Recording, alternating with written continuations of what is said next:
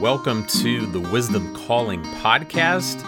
I'm your host, Bobo Beck, and I'm on a mission to help as many professionals as I can to think more critically and live more strategically. This podcast is a companion to the Wisdom Calling devotional series where I take readers on a journey through the Bible, searching for wisdom along the way.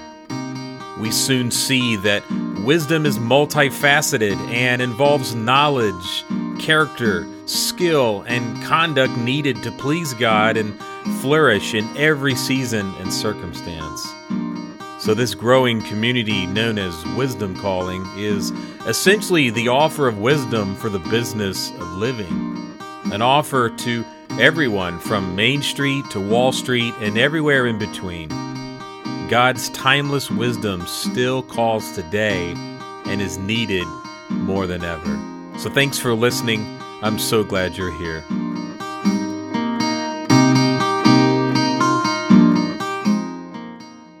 You know, fear can be such a debilitating mental and emotional reality and can manifest itself in a variety of ways. Fear can cause us to not delegate when we should and often leads to perfectionism and overbearing attempts to control people and situations. And fear can further develop into inaction or passivity. And ultimately, fear can rob us of experiencing God's blessing. Essentially, fear is one of the greatest inhibitors to the success God wants to bring about in the various endeavors He has called us to.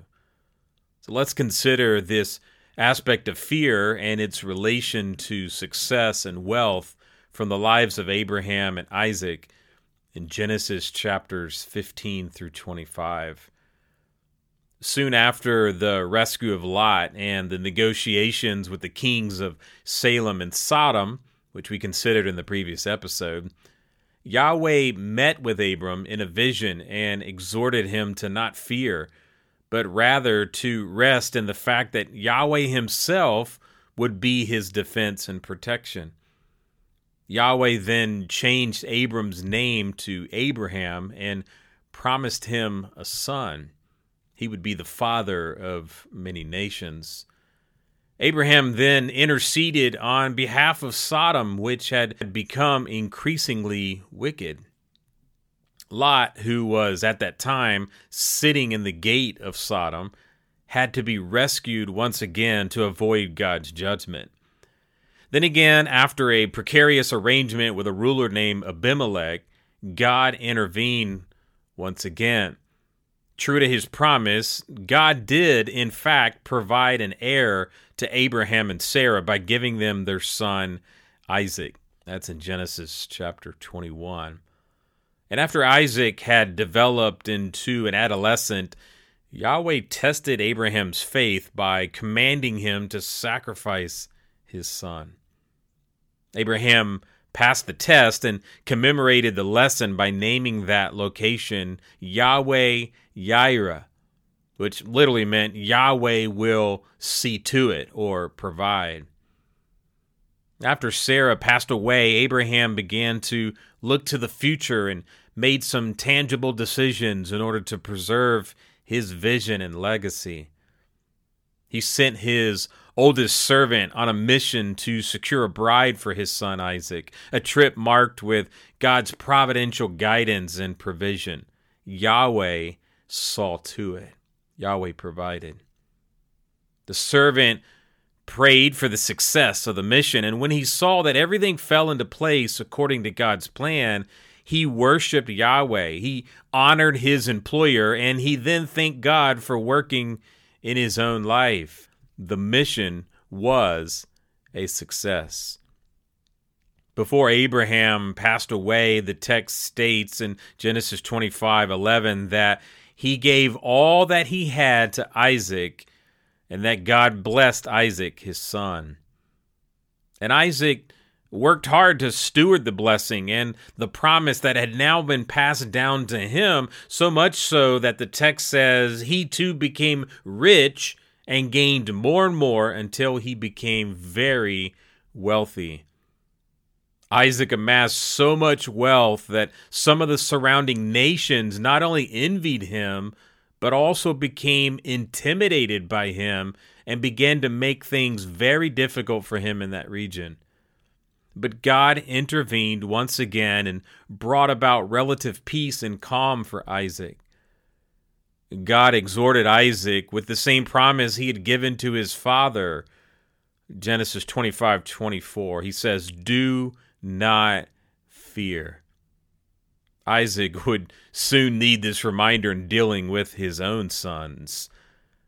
So, here are a few areas to consider in light of God's leading and working in Abraham's life. Remember, we are on a journey to search for wisdom. We are trying to turn down the noise of our lives so that we might hear wisdom's call for us today. So, these narratives, these Old Testament stories can serve as a case study that we can learn from. So, in terms of fear, where do you need courage today? Maybe when you analyze the global markets or the future related to artificial intelligence, you experience some level of fear and anxiety. Maybe it seems Technology and the broader geopolitical dynamics are eating away at your seeming control of your context, your portfolio, your family, your livelihood. Maybe you are an entrepreneur and you, though organized and driven, still experience fear from time to time as it pertains to your overall success as a startup. One of the greatest promises in all of the Bible is God's promise that He is with us. So take a moment, even now, to identify some of your specific fears in your life and be reminded of God's active presence and help in your life. You know, passages like this can also help us to reflect on the future. What steps have you taken to pass God's blessing on to someone else, to the next generation? Who are you mentoring right now? Who can you begin pouring into in ways that transfer not only financial wealth, but also a wealth of knowledge and instruction about how to live a wise life, one that is not wasted and that honors God? This does not happen naturally. You must be intentional with this type of an investment. That just recently I had lunch with an older semi retired consultant and engineer, and he is actively mentoring and pouring into over 30 young professionals. One of those professionals was with us at lunch. This gentleman also talked about coordinating some meetings for young professionals in his church and talking about the intersection of faith and work. He doesn't have to do any of this, and most certainly doesn't get paid to do so, but he's been intentional with investing his social and cultural capital as well as his wisdom that he has cultivated through so many life and work experiences. Another detail I want to point out comes from chapter 24. There is a pattern exemplified in Abraham's servant and how he processed the success of his mission.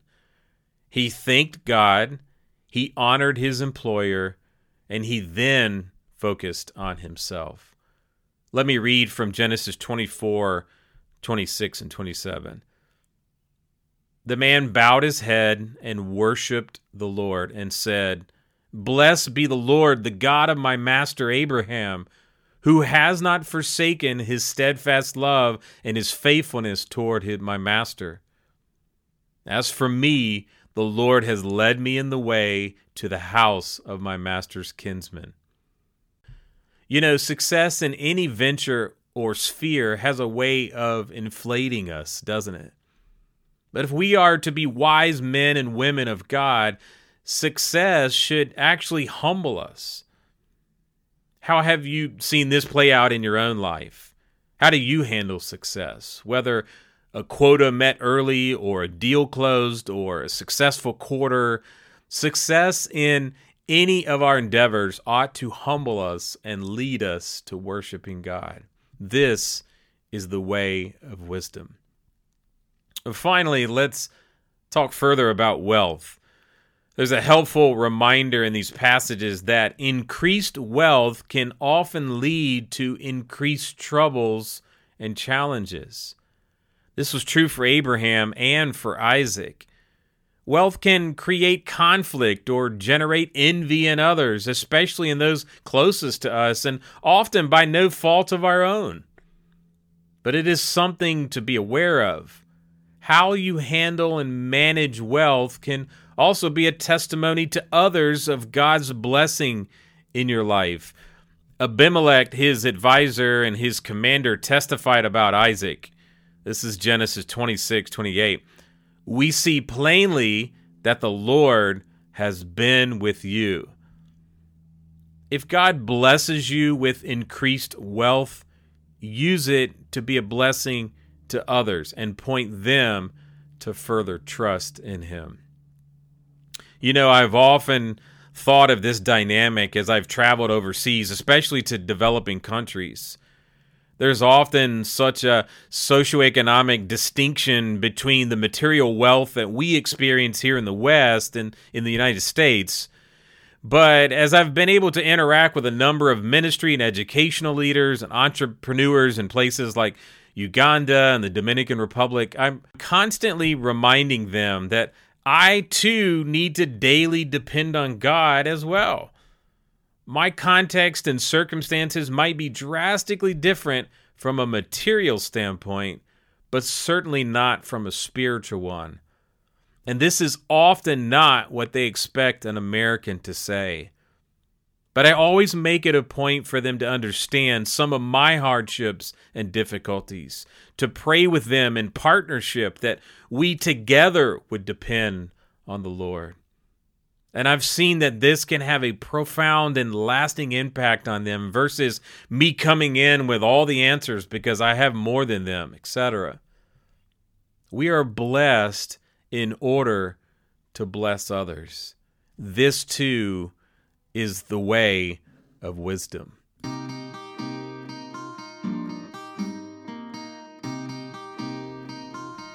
Well, thank you again for listening today. If you found this episode helpful or interesting, would you take 30 seconds to leave a rating? Also, I want to remind you about the Wisdom Calling devotional series. These are daily readings designed as a guide through your Monday to Friday work routine and they follow the chronology of the Bible, meaning they start in Genesis 1 and will eventually go all the way through to Revelation, following the timeline in which the events actually took place. Volumes 1 and 2 are available on the website as well as on Amazon. This is the first 60 devotionals. Volume 2 was released in March and picks up in 1 Samuel 16 with young David following the sheep takes us to his coronation as king of Israel, then 40 years later to him passing the baton to his son Solomon. Along the way, we are looking for wisdom, seeking it out so that we might apply it to our own lives and work today. For example, we talk a lot about wisdom and leadership development, facing fear, source of our confidence, profit sharing, skill development, wise counsel, the brevity of life, and so many other topics as they come up in the passages. So make sure you order a copy of those if you haven't already. They are only $9.99. By the way, these devotionals are available in Kindle version, and there are discounts if you order 10 or more copies. So reach out to me if you have any questions. Well, that's it for now. Thanks again for tuning in. May you flourish in all that you do this week as you fear God and cultivate His wisdom in your life and work. Until next time, grace and peace.